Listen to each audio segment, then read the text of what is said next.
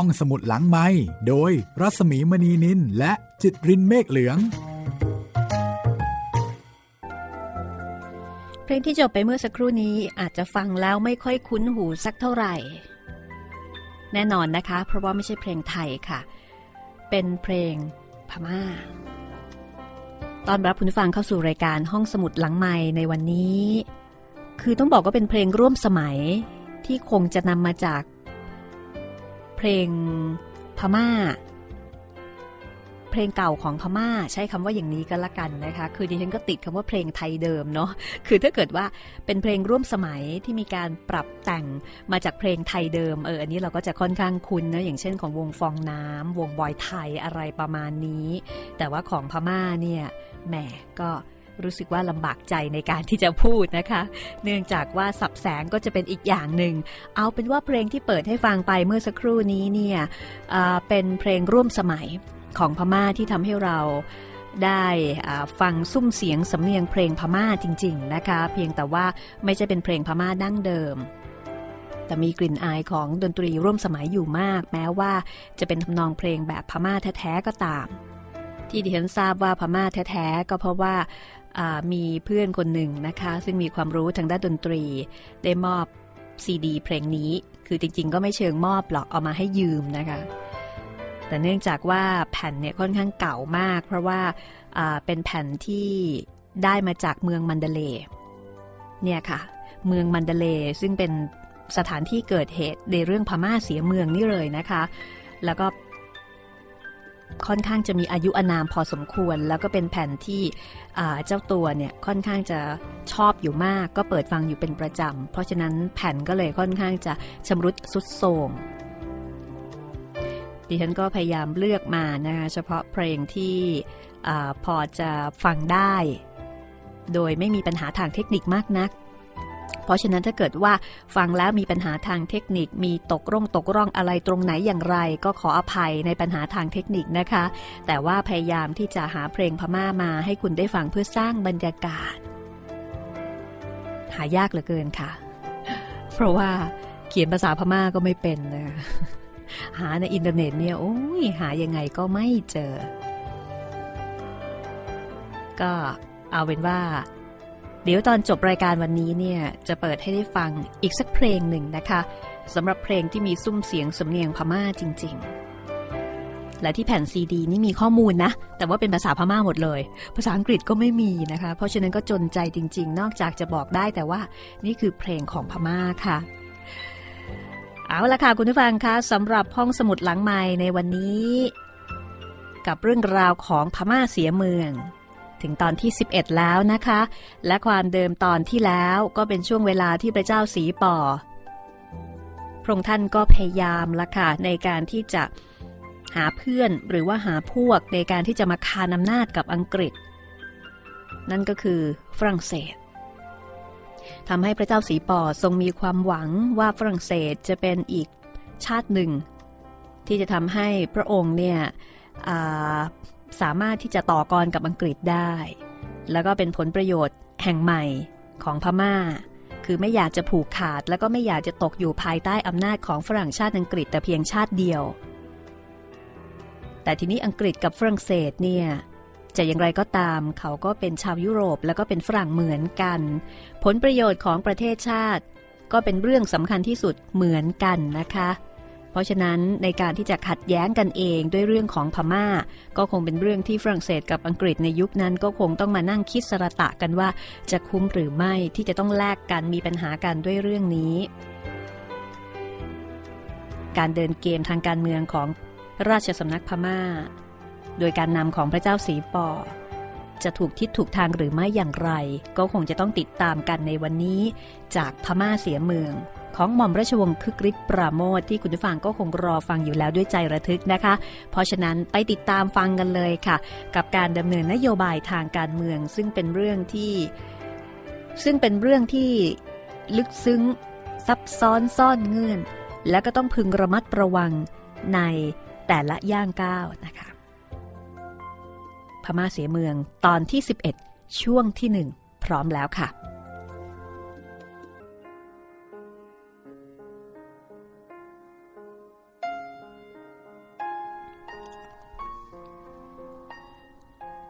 ทีนี้เมื่อก่อนที่ในฮาร์สกงสุนฝรั่งเศสจะมาถึงนั้น ทางฝ่ายพม่ามีเรื่องกับห้างบอมเบย์ของอังกฤษอยู่แล้ว ทางราชการพม่ากล่าวหาว่าห้างบอมเบย์ได้ติดสินบนเจ้าเมืองยิงยาน แล้วก็เสียค่าภาคหลวงน้อยกว่าที่ได้ตกลงไว้ในสัมปทาน นอกจากนั้นห้างบอมเบย์ยังได้แอบชักลากไม้ออกจากป่า โดยไม่ยอมเสียค่าภาคหลวงเป็นจำนวนมากอีกด้วย ข้อกล่าวหานี้ อาจจะจริงก็ได้หรือไม่จริงก็ได้ไม่มีใครทราบ หม่อมราชวงศ์คึกฤทธิ์ปราโมทผู้เขียนก็บอกว่า ห้างบอมเบย์ก็เป็นแต่เพียงห้างทำป่าไม้มิใช่เทวดามาจากไหน หากเห็นมีประโยชน์อยู่ที่ใด และเจ้าของเผอเรอควบคุมไปไม่ถึง ก็คงจะหยิบฉวยเอาตามใจ คือเป็นเรื่องที่อยู่ในวิสัยจะเป็นไปได้ไม่ยากเลย ทีนี้ทางพม่าก็ได้แจ้งให้ข้าหลวงใหญ่อังกฤษที่เมืองย่างกุ้งทราบว่า ห้างบอมเบย์ได้ชักลากไม้สักไปแล้วถึง 80,000 ท่อน แต่เสียค่าภาคหลวงถูกต้องแต่เพียง 32,000 ท่อนเท่านั้นข้าหลวงใหญ่อังกฤษต้องตอบไปว่า ขอให้ทางราชการพม่าตรวจสอบบัญชีป่าไม้ที่เมืองตองอูซะก่อน และขอให้คำนึงถึงว่าห้างบอมเบย์ทำป่ายิงยานภายใต้สัญญาที่ทำไว้กับรัฐบาลพม่าถึงสามฉบับด้วยกัน สัญญาแต่ละฉบับก็มีเงื่อนไขแตกต่างกัน การกระทำของห้างบอมเบย์บางอย่างอาจผิดสัญญาฉบับหนึ่ง แต่ถูกสัญญาอีกฉบับหนึ่งก็ได้ ควรจะสะสางเรื่องทั้งหมดให้เรียบร้อยเสียก่อน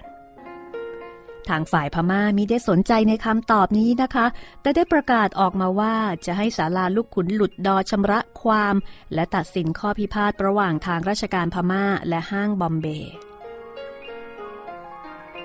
และต่อมาศาลาลูกขุนก็ได้ตัดสินว่าห้างบอมเบย์จะต้องชดใช้เงินให้แก่ทางราชการพม่าถึง1ล้าน1แสนรูปี แล้วก็สั่งให้ปรับ ห้างบอมเบย์ฐานหลีกเลี่ยงค่าภาคหลวงเป็นจำนวนเงินอีกเท่าตัว และให้จ่ายค่าสินไหมให้แก่เจ้าพนักงานป่าไม้ของพม่าอีกเป็นจำนวนเงิน 33,000 ปอนด์ในการตัดสินนี้ศาลาลูกขุนก็ได้อ้างหลักฐานพยานต่างๆ มากมาย ซึ่งไม่จำเป็นที่จะต้องนำมากล่าวในที่นี้ ข้อสำคัญนั้นอยู่ที่ว่า อังกฤษหาว่าพม่าเป็นฝ่ายเล่นรังแก ส่วนพม่าก็บอกว่าพม่าเป็นฝ่ายถูก อังกฤษพยายามเลี่ยงภาษีหาประโยชน์จากพม่าโดยมิชอบ คือต่างฝ่ายต่างก็มีเหตุผล แต่ใครจะผิดหรือใครจะถูกก็เป็นเรื่องพูดยากอีกเช่นเดียวกัน ถึงตอนที่ศาลาลูกขุนหลุดดอตัดสินคดีห้างบอมเบย์นั้น นายฮาร์สกงสุลฝรั่งเศสมาวุ่นวายอยู่ที่กรุงมัณฑะเลแล้ว พอนายฮาร์สทราบเรื่องห้างบอมเบย์ถูกปรับก็ดีใจนัก วิ่งเข้าไปเสนอว่า ถ้าหากห้างบอมเบย์ต้องล้มเลิกกิจการไปเพราะถูกปรับครั้งนี้ ทางพม่าก็ไม่ต้องกังวล ทางฝรั่งเศสจะเข้าทำป่าไม้เมืองพม่าให้ และจะถวายผลประโยชน์แก่พระเจ้ากรุงอังวะ ให้มากกว่าที่อังกฤษเคยถวายอีกมากมายหลายเท่าทางข้าหลวงใหญ่อังกฤษที่เมืองย่างกุ้ง ได้ติดต่อเข้ามายังทางราชการพม่า ขอให้รอการบังคับให้เป็นไปตามคำพิพากษาไว้ก่อน อังกฤษเสนอให้ตั้งคนกลางขึ้นเป็นอนุญาโตตุลาการชี้ขาดในเรื่องนี้ หากคนกลางชี้ขาดว่าห้างบอมเบย์ผิดจริง ทั้งฝ่ายอังกฤษก็จะยอมตามนั้น หนังสือของข้าหลวงใหญ่อังกฤษนี้ ทางฝ่ายพม่ามีได้สนใจที่จะตอบ แต่สั่งให้ยึดแพรซุงของห้างบอมเบย์ไว้ทั้งหมด แล้วก็ประกาศว่าจะไม่ให้ห้างบอมเบย์ชักลากไม้ออกจากป่ายิงยานอีกต่อไป จนกว่าห้างบอมเบย์จะได้เสียค่าปรับตามที่ศาลาลูกขุนหลุดดอได้ตัดสินไปแล้ว หลังจากนั้นอีกสองวัน ทางราชการพม่าก็ได้ยื่นหมายไปยังห้างบอมเบย์สั่งให้จ่ายค่าปรับงวดแรก คนที่ดีใจที่สุดในการที่พม่าไม่ยอมฟังเสียงอังกฤษครั้งนั้น ก็เห็นจะได้แก่นายฮาร์สกงสุลฝรั่งเศสหม่อมราชวงศ์คึกฤทธิ์ปราโมชเขียนเอาไว้ว่า ถ้าจะคิดด้วยใจนายฮาร์สนายฮาร์สก็เป็นคนที่ได้ทำงานให้แก่ประเทศของตนในการแสวงหาอิทธิพลที่ได้ผลรวดเร็วอยู่ เพราะว่าในฮาร์สมาอยู่ที่กรุงมันเดเล ได้ยังไม่ถึงสี่เดือนดี แต่ก็ได้ตกลงกับพม่าได้มากมายหลายอย่าง จนเกือบจะเรียกได้ว่า ได้มัดพม่าเอาไว้อย่างที่ไม่เคยมีใครทำได้ ทั้งที่คนของชาติฝรั่งอื่น ๆ ได้พยายามจะทำอย่างเดียวกันมาแล้วหลายปี แต่ก็ทำไม่สำเร็จ โดยเฉพาะอย่างยิ่งอังกฤษ อังกฤษซึ่งในฮัสเห็นว่าเป็นศัตรูคู่แข่งสำคัญ แต่ในฮัสมาอยู่เสียที่กรุงมันเดเล ห่างไกลไม่ทราบว่าอังกฤษและฝรั่งเศสกำลังดำเนินการทูตกันอยู่อย่างไรเกี่ยวกับพม่า คือมาอยู่ทางนี้ก็ไม่รู้ว่า ทางอังกฤษกับทางฝรั่งเศสเนี่ยเขาคุยกันยังไงอ่าแม่สมัยก่อนก็ไม่สามารถจะติดต่อสื่อสาร ไม่สามารถจะเล่นเฟซส่งอีมงอีเมล ได้ทันอกทันใจเหมือนอย่างปัจจุบัน สิ่งที่นายฮาสไม่รู้ก็คือ รัฐบาลฝรั่งเศสของนายฮาสเองได้บอกกับอังกฤษไปแล้วว่า รัฐบาลฝรั่งเศสไม่ยอมรับรู้ในการกระทำอย่างใดทั้งสิ้นของนายฮาสที่กรุงมันเดเลย์ เพราะในตอนท้าย รัฐบาลฝรั่งเศสได้ถือเป็นมติแน่นอนแล้วว่า จะไม่ยอมทำสงครามกับอังกฤษด้วยสาเหตุเรื่องเมืองพม่าา ซึ่งฝรั่งเศสเห็นว่าเป็นเรื่องเล็ก คือไม่ยอมแลกผลประโยชน์ กับเรื่องพม่านั่นเอง ถ้าจะมีเรื่องมีราวกับอังกฤษ ด้วยเรื่องพม่าก็ดูเหมือนว่าจะไม่คุ้มกัน แต่เรื่องนี้ในฮาร์สไม่รู้ ในฮัสได้เข้าไปกราบบังคมทูลพระเจ้าสีป่อไว้ว่า ฝรั่งเศสมีความเคารพนับถือในกรุงรัตนบุรีอังวะยิ่งนัก ด้วยเหตุที่กรุงรัตนบุรีอังวะนั้นเป็นประเทศใหญ่ประเทศสำคัญ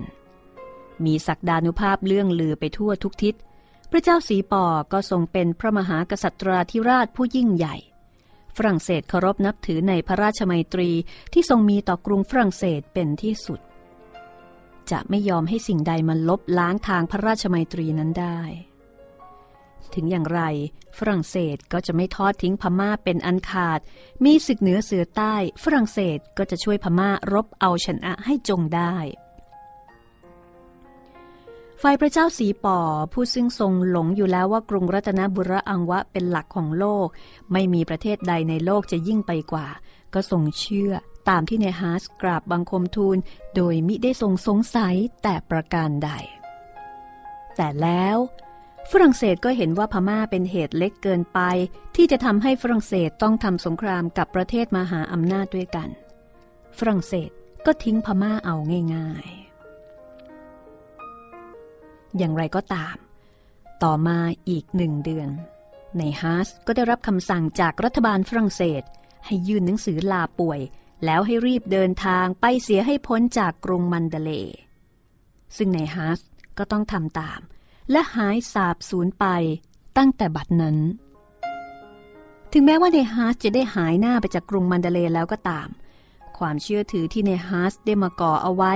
ก็ยังคงตกค้างอยู่ พระเจ้าสีป่อยังทรงเชื่อว่าฝรั่งเศสจะมาช่วยเมื่อมีเหตุ คือยังคงเชื่ออยู่ว่าฝรั่งเศสเป็นพวกของตน ตาม ถ้อยคำที่เนฮาสได้มาสัญญิงสัญญาเอาไว้แตงดามินกี้ อัครมหาเสดามดีฝ่ายกลาโหมคนสนิทของพระเจ้าสีปอก็เชื่อเช่นนั้นด้วย เชื่อว่าการที่เนฮาสลาป่วยหายไปเฉยๆนั้น เป็นแต่เพียงเหตุคลุกคลักชั่วคราว ซึ่งต่อไปก็คงจะเรียบร้อย เพราะฉะนั้นพระเจ้าสีปอจึงไม่ได้โปรดให้ยอมลดหย่อนให้แก่ห้างบอมเบย์เลย แต่มีพระราชดำรัสให้บังคับการให้เป็นไปตามที่ศาลาลูกขุนหลุดดอได้วินิจฉัยแล้ว เมื่อถึงเดือนตุลาคมปีพุทธศักราช 2428 ทางพม่าก็เห็นว่าควรจะตอบหนังสือข้าหลวงใหญ่อังกฤษที่เมืองย่างกุ้งเสียทีศาลาลูกขุนจึงมีสุภาอักษรเสนาบดีไปยังข้าหลวงใหญ่อังกฤษว่า ไม่มีเหตุอันใดที่จะต้องระงับคำพิพากษาของศาลาลูกขุนหลุดดอ และกรุงรัตนบุรอังวะนั้นเป็นอิสระภาพ ไม่มีวันที่จะรับข้อเสนอที่จะให้ตุลาการอังกฤษเข้ามาชี้ขาดในคดีความใด ๆ ได้ ถ้าจะพูดด้วยภาษาปัจจุบัน พม่าก็บอกกับอังกฤษตรงๆว่า อังกฤษไม่มีสิทธิ์ที่จะมาก้าวไกายในกิจการของประเทศที่เป็นเอกราช หม่อมราชวงศ์คือกริชปราโมทบอกว่า ถึงแม้เวลาจะล่วงเลยไปนานแล้วก็ตาม แต่ตรงนี้เห็นจะต้องขอปรบมือให้แก่เสนาบดีกรุงอังวาเดือนตุลาคมปีนั้น ตรงกับเทศกาลออกพรรษา ในกรุงมันเดเล ราษฎรทั่วไปพากันทำบุญสุนทานแล้วก็มีการเล่นรื่นเริงต่างๆ ตามประเพณี ในระยะเทศกาลออกพรรษานี้มีพระราชพิธีอย่างหนึ่งที่กรุงมันเดเลเรียกว่าพระราชพิธีโกดอ ซึ่งพระเจ้าแผ่นดินเสด็จออกท้องพระโรง ให้บรรดาอำมาตย์และเจ้าประเทศราช ตลอดจนเจ้าเมืองต่างๆ เข้าเฝ้าถวายเครื่องราชบรรณาการและของถวายต่างๆ พระราชพิธีนั้นเป็นพิธีใหญ่ เวลาเสด็จออกมีขุนนางและเจ้าประเทศราช เข้าเฝ้าในท้องพระโรงอย่างเนืองแน่น ผู้ที่เข้าเฝ้าทั้งปวงแต่งเครื่องยศตามตำแหน่งของตน เมื่อเสด็จออกประทับบนพระที่นั่งการจนะสิงหาดพอสุดเสียงประโคมและคนทั้งปวงถวายบังคมแล้ว อาลักษ์ก็จะอ่านคำสัตย์ปฏิญาณ ถวายในนามของผู้มาประชุมสโมสรณที่นั้น เมื่อพระเจ้าสีปอเสด็จออกในพระราชพิธีโกดอ ในปีพุทธศักราช 2428 นั้น คงจะมิได้เฉลียวพระราชหฤทัยเลยว่า พระองค์จะได้ทรงเครื่องต้นเสด็จออกมาหาสมาคมเป็นครั้งสุดท้าย แม้ขุนนางทั้งปวงและเจ้าประเทศสราชจากแคว้นไทยใหญ่และเมืองอื่น ๆ ที่มาเข้าเฝ้านั้น ก็คงจะมิได้นึกว่า ครั้งนั้น จะเป็นครั้งสุดท้ายที่พระเจ้ามนเทียนทองจะได้แสดงพระบรมเดชานุภาพให้ปรากฏ ถ้าจะมีใครสักคน ที่มีความวิตกข้องใจในวันนั้น คนคนนั้นก็เห็นจะได้แก่ กิมบุนมินกี้ ขุนนางผู้เท่าตำแหน่งสมุหานายก ผู้ที่รับราชการมานาน จนมีความสุขุมรอบคอบพอที่จะมองเห็นว่า การที่พม่าจงใจกระทำตนเป็นศัตรูกับอังกฤษนั้น อาจทำให้เกิดภัยอันตรายอย่างใหญ่หลวงแก่ราชบัลลังก์และแก่เอกราชของพม่า แต่ถึงกิมบุญมินกี้จะมีความสงสัยและวิตก กิมบุญมินกี้ก็มิได้พูดกับผู้ใดให้ล่วงรู้ คงเก็บความนิ่งไว้ งานเทศกาลนั้นมีอยู่หลายวัน เป็นโอกาสที่ข้าราชการและเจ้าประเทศราช ซึ่งได้เดินทางมาไกล จะได้รื่นเริงในพระมหานครให้หายเหน็ดเหนื่อย เทศกาลนั้นมีตามประทีปในปราสาทราชวัง พระอารามน้อยใหญ่ และบ้านเรือนราษฎรทั่วไปทั้งพระนคร ในเวลากลางคืน พระจันทร์เต็มดวงแห่งเทศกาลออกพรรษาส่องสว่างอยู่บนท้องฟ้า อากาศเริ่มเย็น ผู้คนออกเดินร้องรำไปตามถนนหนทาง ในยามกลางวันก็มีกระบวนแห่พระกฐินหลวงทำเป็นรูปสัตว์ต่างๆ บรรทุกผ้าพระกฐินและเครื่องบริขาร ซึ่งโปรดให้นำไปทอดยังพระอารามต่างๆ ดูเหมือนว่าผู้คนจะมิได้คำนึงถึงอันตราย ที่กำลังจะคืบคลานเข้ามา อันตราย ต่อเอกราชของพม่า และอันตราย ต่อราชบัลลังก์ของพระเจ้าสีปอ เรื่องราวจะเป็นอย่างไรต่อไป อดใจไว้ในอีกไม่กี่นาทีข้างหน้า และกลับมาติดตามกันต่อกับพม่าเสียเมือง ตอนที่ 11 ห้องสมุดหลังไม้โดยรัสมีมณีนินและจิตรินเมฆเหลือง เราเข้าสู่ช่วงที่สองของห้องสมุดหลังไม้ค่ะ ส่วนถ้าเกิดว่า อยากจะคุยกับผู้จัดนะคะ อยากทราบข่าวคราวความเคลื่อนไหวว่าเอ๊ห้องสมุดหลังไม้จะนำเสนอเรื่องอะไรต่อไปพม่าเสียเมืองใกล้จะจบแล้วหรือยัง หรือว่าไปดูภาพพม่าสวยๆ ที่เคยเอามาลงไว้ เข้าไปเป็นเพื่อนกันได้ที่รัศมี 28 R A W S A M W E 28 รัศมี 28 นะคะ เอาละค่ะคุณผู้ฟังคะมาติดตามกันต่อเลยสำหรับพม่าเสียเมืองตอนที่ 11 ช่วงที่2ค่ะ ซึ่ง ตอนนี้สถานการณ์ของพระเจ้าสีปอ และพม่า ดูเหมือนว่าจะกำลังเข้าสู่มุมอับนะคะ เพราะว่า ในพระราชพิธีโกดอ ซึ่งเป็นพระราชพิธีที่สำคัญอย่างหนึ่งของกรุงมันเดเล เป็นพระราชพิธีสุดท้ายที่พระเจ้าสีป่อได้เสด็จออกมาหาสมาคม แล้วก็เป็นช่วงเวลาที่นายฮาร์สซึ่งเป็นตัวแทนจากฝรั่งเศส หายไปจากเมืองมันเดเล โดยที่ทางพม่าก็มีได้เฉลียวใจว่าเกิดอะไรขึ้น ยังคงเข้าใจว่า ฝรั่งเศส มีความสัมพันธ์อันดีกับพม่า แล้วก็พร้อมที่จะเป็นมิตรกับพม่า แล้วก็ช่วยเหลือพม่าจากอังกฤษ ทั้งที่ในความเป็นจริง ฝรั่งเศสได้ตกลงใจเรียบร้อยแล้วว่า จะไม่มีปัญหากับอังกฤษจะไม่ทำสงครามกับอังกฤษ เพียงเพราะเรื่องพม่า ซึ่งถือว่าเป็นเหตุเล็ก เรื่องราวจะเป็นอย่างไรต่อไปนะคะ ติดตามต่อได้เลยค่ะ กับพม่าเสียเมืองตอนที่ 11 ช่วงที่2ค่ะ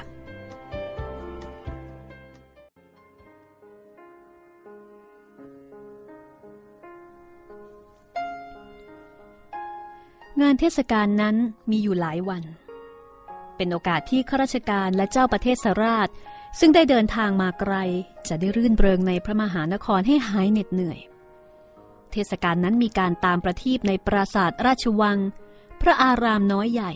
และบ้านเรือนรัษฎรทั่วไปทั้งพระนคร ในเวลากลางคืน พระจันทร์เต็มดวงแห่งเทศกาลออกพรรษาส่องสว่างอยู่บนท้องฟ้า อากาศเริ่มจะเย็น บรรดาผู้คนออกเดินร้องรำไปตามถนนหนทาง ในยามกลางวันก็มีกระบวนแห่พระกฐินหลวงทำเป็นรูปสัตว์ต่างๆ บรรทุกผ้าพระกฐินและเครื่องบริขาร ซึ่งพระเจ้าสีป่อโปรดให้นำไปทอดยังพระอารามต่างๆเมื่อทอดกฐินหลวงและกฐินราชแล้ว ตามพระอารามและวัดวาทั่วไป ก็มีงานฉลองกฐินตามประทีปโคมไฟสว่างสวัย มีละคร ดนตรี และหุ่น เป็นที่สนุกสนานรื่นเริงไปทั่วพระนคร มิได้มีผู้ใดนึกถึงการสงครามเลย แม้แต่น้อย ถึงจะมีผู้ใดนึกถึงบ้าง ก็มิได้เกิดความหวั่นเกรงแต่อย่างใด เพราะว่ากรุงรัตนบุรีอังวะนั้น เพียบพร้อมไปด้วยไพร่พลพหุ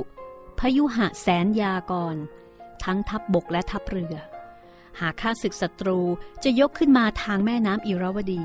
ก็มีป้อมประการคอยป้องกันอยู่ทุกระยะ ไม่มีทางที่จะล่วงล้ำเข้ามาได้ ป้อมต่างๆ ตามลำน้ำอิราวดีนั้น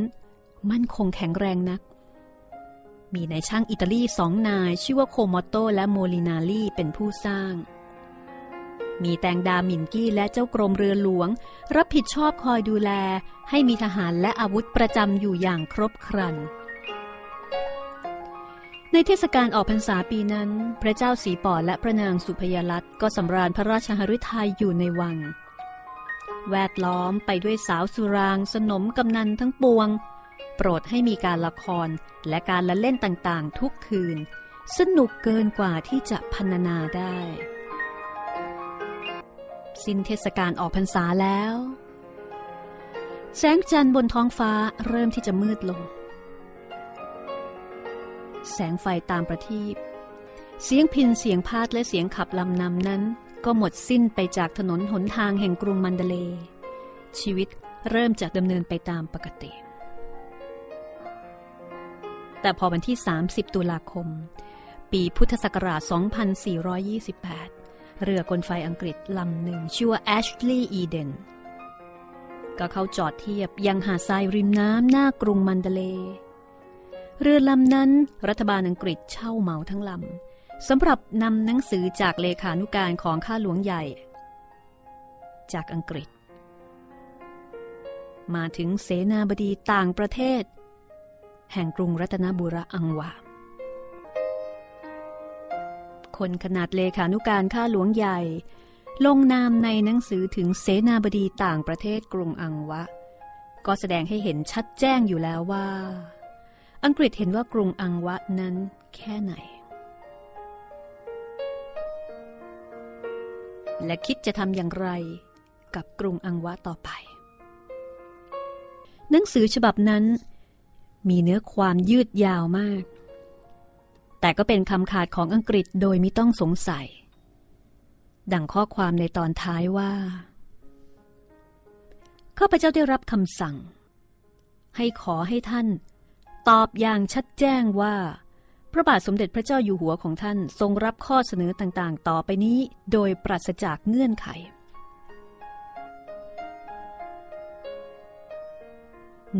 1. ทางกรุงมันเดเล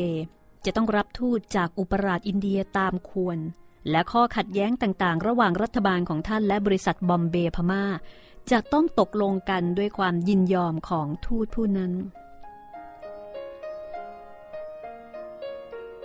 2. การกระทำใด ๆ ต่อบริษัทบอมเบย์พม่าจะต้องระงับไว้ก่อน จนกว่าทูตจากอุปราชจะมาถึงกรุงมันเดเล 3. ในการข้างหน้าตัวแทนของอุปราชจะต้องมีประจำอยู่ที่กรุงมันเดเล และรัฐบาลของท่าน จะต้องรับรองติดต่อกับตัวแทนอุปราชนั้นอย่างสมเกียรติยศ รัฐบาลอังกฤษจะจัดให้ตัวแทนนั้นมีทหารกองเกียรติยศหนึ่งกอง และมีเรือกลไฟหนึ่งลำข้าพเจ้าได้รับคำสั่ง ให้แจ้งต่อท่านว่า รัฐบาลอินเดียไม่สามารถที่จะยอมรับข้อเสนอหรือการต่อรองอย่างใดจากท่าน และจะไม่รับคณะทูตที่ท่านจะส่งไปยังเมืองย่างกุ้งหรือเมืองสิมลาในอินเดีย เพื่อเจรจาต่อรองในเรื่องนี้ และจะไม่ยอมเจรจาแก้ไขข้อเสนอของอุปราชอินเดียที่ได้แจ้งไว้แล้วในตอนต้นนี้ด้วยวิธีใด ๆ ทั้งสิ้น เปลี่ยนบรรยากาศนะคะ ให้คุณได้ฟังดนตรีของพมา่า เป็นการขั้นอารมณ์กันสักนิดหนึ่งเพราะถ้าเกิดถ้าพูดถึงบรรยากาศในขณะนั้นก็คงจะเป็นบรรยากาศที่ตึงเครียดอย่างมาก เมื่อทางเลขานุการข้าหลวงใหญ่ ส่งหนังสือถึงเสนาบดีต่างประเทศกรุงอังวะ ด้วยข้อความที่ค่อนข้างจะเด็ดขาดแล้วก็ชัดเจน ในตอนต้นแห่งหนังสือนั้น อุปราชอินเดียได้เสนอไว้ว่า ทูตหรือตัวแทนจากอุปราชนั้น จะต้องเข้าเฝ้าพระเจ้ากรุงอังวะได้ทุกโอกาส และก็จะต้องไม่ถูกบังคับให้ปฏิบัติตามจารีตประเพณี อันเสื่อมเกียรติใด ๆ ที่ไม่ตรงหรือว่าขัดกับประเพณีการทูตของชาติตะวันตก ทั้งนี้ก็หมายความว่า ต่อไปนี้ทูตอังกฤษ จะต้องเข้าเฝ้าพระเจ้าสีป่อได้ โดยไม่ต้องถอดรองเท้า และก็ยืนเฝ้าได้ ไม่ต้องหมอบหรือว่านั่งกับพื้น ที่สำคัญนั้นก็คือมีข้อเสนออีกอย่างหนึ่งว่า รัฐบาลอังกฤษ มีความจำนงว่าต่อจากนี้ไป รัฐบาลกรุงอังวะจะต้องดำเนินการติดต่อกับประเทศต่างๆ ภายนอก ตามแต่อุปราชเมืองอินเดียจะเห็นสมควรเท่านั้น นั่นก็หมายความว่าอังกฤษจะเข้ามาบังคับการต่างประเทศของพมา่า มีให้คบค้ากับฝรั่งเศส ไม่ให้คบค้ากับใครที่อังกฤษเห็นว่าไม่สมควร ดูตามข้อความและเงื่อนไขต่างๆ ในหนังสือนี้ก็เห็นได้ชัดว่า อังกฤษ มองว่าพม่าเป็นเมืองขึ้นที่บังคับได้เสียแล้ว แต่พระเจ้าสีปอและขุนนางพมา่ายังเห็นว่ากรุงรัตนบุรีอังวะนั้น ยังเป็นมหาราชอาณาจักรที่มีอำนาจราชศักดิ์พร้อมมูล ใครจะมาเหยียบย่ำไม่ได้เมื่อเสนาบดีได้กราบบังคมทูล ให้ทรงทราบถึงข้อความในหนังสือของอังกฤษแล้ว ระเจ้าสีปอกก็เสด็จออกขุนนางเพื่อปรึกษาเรื่องนี้โดยเฉพาะ ซึ่งในวันนั้นพระนางสุพยาลัตและพระนางอเลนันดอ พระราชชนนีก็เสด็จออกท้องพระโรงด้วย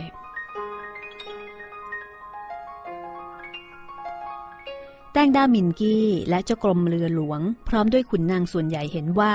ไม่ควรยอมรับข้อเสนอและเงื่อนไขต่างๆ ของอังกฤษ หากอังกฤษจะทำสงคราม คุณนางทั้งปวงก็จะขออาสาทำราชการสนองพระเดชพระคุณ เอาชัยชนะแก่อังกฤษให้จงได้ นอกจากจะรักษากรุงอังวะไว้ให้ได้แล้ว คุณนางเหล่านั้นยังขออาสายกทัพเข้าไปตีเอาพม่าใต้คืนมาจากอังกฤษอีกด้วย แต่กิมบุญมินกี้เป็นขุนนางผู้ใหญ่แต่เพียงผู้เดียว ที่กราบบังคมทูลให้พระเจ้าสีป่อยอมรับเงื่อนไขต่างๆ ที่อังกฤษบังคับมาเสียแต่โดยดีพระมองว่าการที่จะทำสงครามกับอังกฤษนั้นเห็นเหลือกำลังนัก ไม่มีทางที่จะเอาชนะศัตรูได้ ขืนสู้ไป ก็จะเป็นอันตรายต่อสเวตฉัตรกรุงอังวะ และกรุงรัตนบุรีอังวะนั่นเองอาจถึงการพินาศสูญสิ้นไป ขณะที่กิมบุญมินกี้กราบบังคมทูลอยู่นั้นคุณนางผู้หนึ่งก็หัวเราะเยาะขึ้นด้วยน้ำเสียงอันดัง กิมบุญมินกี้ก็นึกแปลกใจ นิ่งอยู่มีได้กราบบังคมทูลต่อไป ทันใดนั้นพระนางสุพยลักษ์ก็ตรัสขึ้นด้วยพระสุรเสียงอันเกรี้ยวกราดว่า กิมบุญมินกี้นั้น เท่าชราจนสติปัญญาเสื่อมลงเสียแล้ว หูตาก็มืดมัว และเห็นหนูเป็นราชสี เห็นแมลงวันเป็นพระยาครุฑจะเลี้ยงไว้ให้เป็นอัครมหาเสนาบดีต่อไป ก็เห็นจะเสียราชการ เมื่อกิมบุญมินกี้เป็นคนขี้ขลาดตาขาว เกรงกลัวฝรั่งชาติอังกฤษถึงเพียงนี้ ก็ให้กิมบุญมินกี้กลับไปอยู่บ้านช่องของตน และหาพนุ่งสตรีมันนุ่งเสียเถิด อย่าอยู่ในตำแหน่ง ให้เสียราชการ และเป็นที่รำคาญตารำคาญใจแก่คนอื่นต่อไปเลย พอพระนางสุพยรัตตรัสจบลง พระนางอเลนันดอ นางพระยาช้างเผือกก็ตรัสขึ้นว่า กิมบุญมินกี้นั้น หวาดเกรงอังกฤษมานานนักหนาแล้ว เพราะอัครมหาเสนาบดีกรุงอังวะมิได้องอาจ อังกฤษจึงได้ใจทำการกำเริบเสบสารถึงเพียงนี้ พระนางเองเป็นสตรีที่มีพระชนมายุอยู่ในปูนเดียวกันกับกิมบุญมินกี้ แต่ถ้ากรุงอังวะนี้ขาดขุนนางที่จะรักษาเกียรติยศแห่งเจ้าของตนที่ได้ชุบเลี้ยงมา และขาดทหารมีฝีมือที่จะทำราชการสงครามได้ พระนางก็จะขออาสามิให้น้อยหน้าบุรุษเพศ แต่กิมบุญมินกี้ก็มิได้เกรงพระราชอาญา พอพระนางอเลนันดอร์ตรัสจบลง กิมบุญมินกี้ก็กราบบังคมทูลต่อไป ให้ทรงยอมรับข้อเสนอของอังกฤษ เพื่อรักษาไว้ซึ่งพระราชวงศ์และราชบัลลังก์ถึงการต่อไปจะหนักหนาอย่างไร ก็พอที่จะคิดแก้ไขผ่อนหนักให้เป็นเบาได้ แต่หากไม่ทรงรับข้อเสนอก็เห็นทีจะต้องทำสงครามกับอังกฤษ ซึ่งถ้าถึงขั้นนั้น กิมบุญมินกี้เห็นว่าก็คงจะสายเกินแก้ หากพระเจ้าสีป่อทรงฟัง และทรงปฏิบัติตามที่กิมบุญมินกี้กราบบังคมทูลในวันนั้นแล้ว ในระยะต่อมาแม้พม่าอาจตกอยู่ใต้อำนาจของอังกฤษจริง แต่ถึงวันนี้เมื่อพม่าได้เอกราชกลับคืนมาแล้ว พระมหากษัตริย์ในราชวงศ์อลองพระยา อาจยังประทับอยู่บนราชบัลลังก์แห่งประเทศพม่าต่อไปก็ได้ ใครจะไปรู้แต่ฟังแล้วก็น่าเห็นใจทุกฝ่ายถ้าเรามองด้วยใจที่เป็นกลาง กิมบุญมินกี้ ก็ให้ความเห็นอย่างตรงไปตรงมา ในฐานะของขุนนางชั้นผู้ใหญ่ที่มองภาพรวมมองการไกล รักษาภาพใหญ่โดยยอมเสียส่วนน้อย แม้ว่าจะต้องเสียเกียรติยศบ้างก็ตาม แต่ในส่วนของพระเจ้าสีป่อพระนางอเลนันดอร์และพระนางสุพยลัตมองไม่เห็นภาพที่กิมบุญมินกี้เห็น ภาพที่กิมบุญมินกี้เห็นนั้น เป็นภาพที่ไม่ตรงกับใจของทั้งสามพระองค์ แน่นอนว่าไม่ทรงพอพระทัยอย่างมากใกล้จะถึงวาระสุดท้ายของพระเจ้าสีปอ พระนางสุพยลัตน์และพระนางอเลนันดอร์เต็มที เรื่องราวของพระมาเสียเมืองกำลังเข้มข้นค่ะ เป็นเรื่องราวที่สะท้อนให้เราได้เห็นแง่มุมของมนุษย์ ของอำนาจ ของสงคราม ของผลประโยชน์และการแย่งชิงได้อย่างชัดเจน จากบทประพันธ์ของหม่อมราชวงศ์คือกริชปราโมทห้องสมุดหลังใหม่นำมาเล่าให้คุณได้ฟังเพื่อที่จะจุดประกาย ให้เราได้หันมาสนใจในประวัติศาสตร์ทั้งของตัวเราเองและของประเทศเพื่อนบ้าน โดยเฉพาะพม่า คู่กรณีที่มีเรื่องมีราวกันมายาวนาน และบางทีเราก็อาจจะมองพม่าด้วยสายตาที่มีอคติ หวังว่าคุณผู้ฟังคงเพลิดเพลิน แล้วก็มีความสุขพอสมควร แล้วก็ได้สาระความรู้ไปพอสมควร แล้วพบกันใหม่กับห้องสมุดหลังใหม่ กับพม่าเสียเมือง ตอนที่ 12 ตอนหน้าค่ะ ซึ่งก็เป็นช่วงเวลาที่ราชวงศ์อลองพระยาของพม่ากำลังเดินไปสู่ จุดสุดท้ายอย่างน่าเสียดาย อย่าลืมนะคะ สมัครเป็นสมาชิกของห้องสมุดหลังใหม่ โดยส่งไปรษณียบัตรและจดหมายอย่างใดอย่างหนึ่ง มาที่รายการห้องสมุดหลังใหม่สถานีวิทยุไทย PBS ออนไลน์ สตูดิโอวิทยุอาคารบีชั้นหนึ่ง เลขที่ 145 ถนนวิภาวดีรังสิต แขวงตลาดบางเขน เขตหลักสี่กรุงเทพ 10210 ค่ะ วันนี้ลาคุณฟังไปก่อน สวัสดีค่ะ